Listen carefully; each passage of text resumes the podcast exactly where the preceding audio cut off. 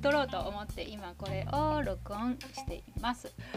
えー、だいぶどれぐらいだろうな？1ヶ月ぐらい経ったのかな？えっ、ー、とちょっとあのねほぼ毎日ぐらい出そうと思ってたんですけどちょっと間が空いちゃったんですけれどもまた再開していけたらななんて思っています。で今日何話そうかななんて思ってたんですけれども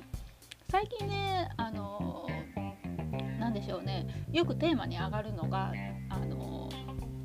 精神的に振り回されるメンタルが弱いんですみたいな、えー、お話なんですよね恋愛の中でも。あなたももしかしたらですいや俺ちょっとメンタル弱めなんだよねみたいなね風に思ってらっしゃるかもしれないですね。ちょっと既読スルーされただけでとかあの昔はそんなことなかったんだけどとかね。もしくはあの好きな女性とかね気にすごく気に入っている女性にそれをされるともういても立ってもいられなくなるとかね、えー、仕事も手につかなくなっちゃうとか。もしくはまあ何でしょうね。返事来てないってもう通知のピコンっていうねあのアプリのあのところにピコンって通知来ますけど1とか2とか出てますけどあれが出てないにもかかわらず あの返事もしかしたら来てるんじゃないかみたいな感じでこうその子とのねトークルームを開いてあやっぱり来てないみたいな感じになったりとかね、まあ、結構あるあるなんじゃないのかなって思ったりもしま。あ、私もね同じ経験がねあったりするから気持ちはね痛いほどわかるんですね。私は結構ねあの何でしょうね繊細か繊細じゃないかって言われたら、まあ、そういうそういうね繊細な部分も結構持ち合わせていたりもするんですよね。なのでもうね一度気になるとねそればっかり考えちゃうんですよね。なのでもう考えたくないからっていうことで何でしょうね。LINE のねあのアプリをねすぐに目に見える場所に置かないようにもう見えたら気になるから置かないようにずっとねあの次の次の次の次ぐらいにねあの LINE のねあのアイコン持ってってねそれでも気になるからそのスクロールしてそれを見に行くみたいなね ことをやっていた時期もありました。なので何でしょうね結構その自分ではメンタル弱いんだよねって思っていたりとかする方のね気持ちはね意外と分かったりはするんですよね。まああの私ほどそのなんでしょうねあの気になっている気になっていないかもしれないしねあなたは。そうじゃないかもしれないしそうかもしれないしそれ以上かもしれないしそれ以下かもしれないけれども。まあ、そういうテーマがね最近よくあるので今日はですねそのメンタルですね、えー、メンタルのお話恋愛のメンタルのお話をちょっとしたいと思うんですね。えー、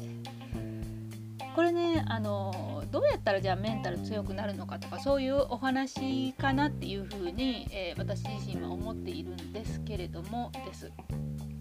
今日から今日話すちょっとしたテクニックを使うことでです、まあ、テクニックというか、まあ、心理学というかね心理学を応用したテクニックになると思うんですけれどもあの自分自身の感情をねあの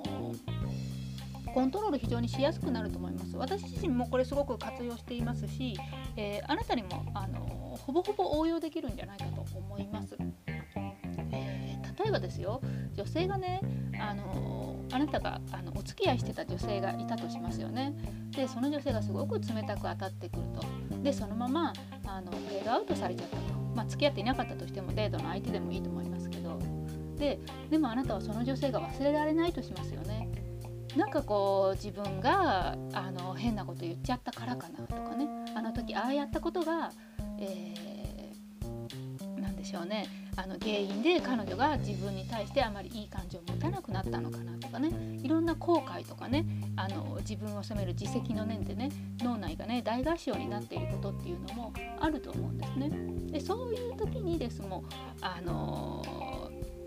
やっちゃうのがです。えー、例えば追撃のメールだったりとか自分のね何かしらのこう感じているその誤解を解きたいみたいな気持ちから長文のメールを送ってしまったりとかねもう言わなくていいこと言っちゃったみたいなことをね後からになったら気づくんだけれどもまあ、その当時は気づけないみたいなことになりがちなんですよね。なのでコントロール自分の感情をコントロールできるできるテクニックを学ぶっていうのはすごくすごく恋愛にとってはめちゃめちゃ大事なことだったりするんですね。恋愛イコール感情みたいなもんですからね。じゃあなですよ。どういう風なテクニックまいろいろあると思うんですけれどもどんなテクニックがいいのかっていうことだと思うんですね。効果があるのかと。それの一つがですね、えー、外在化というテクニックですね。外在化ですね。外在化。外在化。外在化のテクニックですね。これはすごくおすすめですね。すごくおすすめです、えー、外在化っていうのはですねえー、まあ一言で言うのであればです。いろんな説明の解釈の仕方があると思うんですけど、まあ、ここでの解釈で言うのであれば、えー、何か起こったことに対しての問題ですね。もうその問題の原因を自分の中以外に持っていくっていうことですね。こうすることでです。こう不安にねすごく駆られていたりとか自責の念だったりとか後悔の念でもパンパンになっている脳内を一度クールダウンさせることができるんですね。でクールダウンするとあの視野が広がるので視座も上がるので今まで気づかなかったことに気づいてきて彼女のねその本当の気持ちを察することができたりとかあ今はこういうことやらない方がいいなとか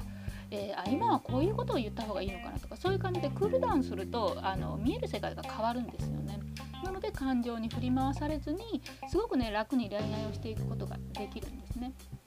えー、それをですね、えー、例えばですよ、え以前ね、あの誰だライズのメンバーの方とこんな話してたんですよね。あのこれ多分ねヤフー知恵袋か何かに出ていたんですけどある男性が同級同窓会に行きましたと。でその同窓会にねえー、行ったらね、えー、まあその当時の女の子っていうんですか同級生の女性に会ったわけですよ。でその女性にね何だったかななんかすごいひどいこと言われたんですよねその男性が。なんかオーラなくなったよねみたいなことをねその男性がね「オーラ減ったよね」みたいなことをその男性が言われてひどく気にして彼はで、えーと、ヤフーの知恵袋の恋愛相談に相談されている話を、まあ、あのライズのメンバーの一人とこういろいろああでもないこうでもないみたいな感じで話していたんですね。でその時にねあの一つ外在からの話をその時してたんですよね。じゃあです、まあ、彼はね自分がねオーラがなくなったからねすごくもうひどく気にしてるわけですよ。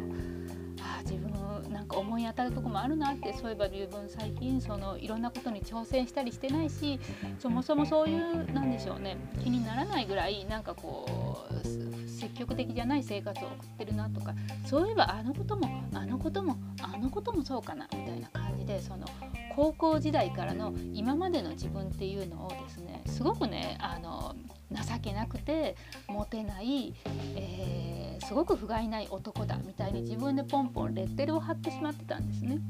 まあそんな感じだから、まあ、何でしょうねいわゆるモテる男性のオーラみたいなのは出にくいわけですよね。で、まあ、ヤフー知恵袋にあのいや自分はあのどどんな相談だったかな相談内容忘れちゃったんですけれどもまああのその感情を取り除く方法を相談してたのかな？ちょっと相談内容忘れちゃったんですけども、まあ、そんなエピソードがねそこにあったんですよね。でそれについてです。じゃあですねこのこもしあなたがねそんなこと言われたらねもしかしたらもうぐるぐるぐるぐる毎回そんなことを考えてしまうかもしれないし自分に対して持っていた自信っていうのが一気になくなってしまうかもしれないしっていうね。もしくはなんかそんな失礼なことを言う女性に対してすごくイラつくかもしれないですよね。でもそれってやっぱり感情に振り回されているだけだからです。まあ、クールダウンできていないから普段言わなくていいこととか言っちゃったりとかもしくはあの押し時なのに押せなかったりとかっていういわゆるモテる行動ができなくなる精神状態なんですよね。それをクールダウンさせるためのテクニックっていうのがさっきから話している外在化なんですね。外在化、はい、じゃあこの外在化ですね、えー、この例で言うとどうするかというとです例えばねあのミラーニューロンを一つ、えー、例に出して一つストーリーなんか作ってみると面白いと思うんですね。例えばです緊張するとねあの目の前の人が緊張するとその緊張が移ったりしますよね。えー、他にも相手が目の前の人があくびをするとそのあくびが移ったりすることがありますよねあくびなんかは誰もが経験したことなんじゃないかと思うんですけれどもそれってミラーニューロンと言われるものが、えー、働いているっていうふうに、えー、言われてるのはもうかなり有名なのであなたもご存知かもしれないですねこれをです、えー人と人との、え対話の中でもそれが起こるんだというふうに仮説を立ててみます。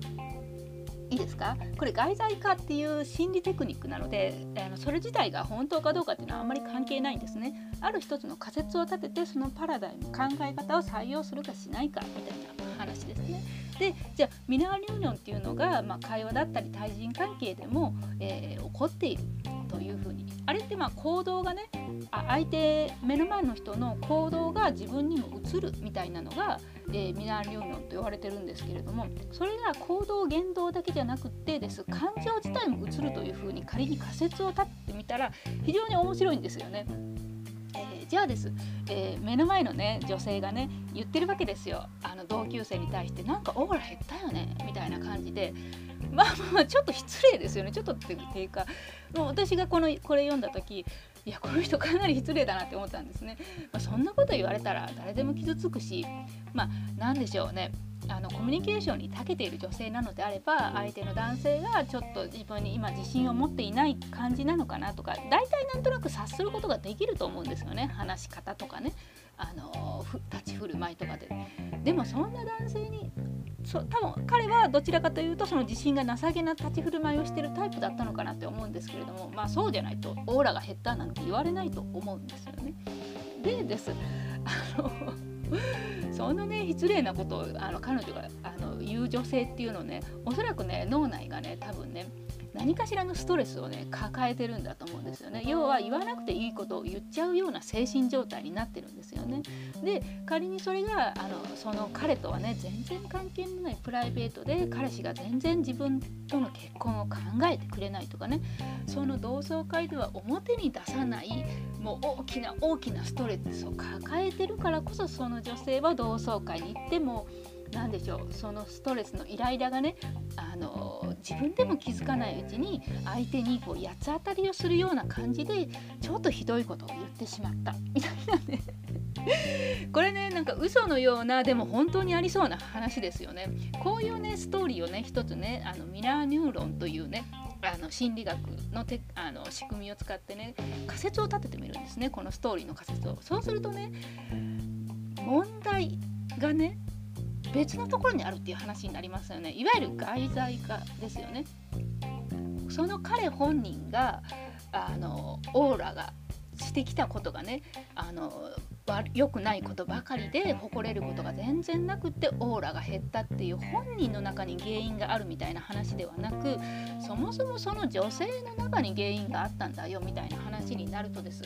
これすごく不思議でねスーって心が軽くなるんですね。で軽くなったらどうなるかっていうと感情的にならないので落ち込んだりとか怒ったりとかね。感情的にならないので、えー、目の前の女性をね例えば哀れみの目で見たりとかもそういうねちょっとね視座が高いところで見ることができるんですね。そうするとどうなるかっていうとすごく余裕のある行動を取れるので、えー、この女性のね言動にいちいち一喜しなくなってむしろ彼女の悩みを聞き出すぐらいのねトークができるようになったりするんですね。不思議ですね。心理学って面白いですよね。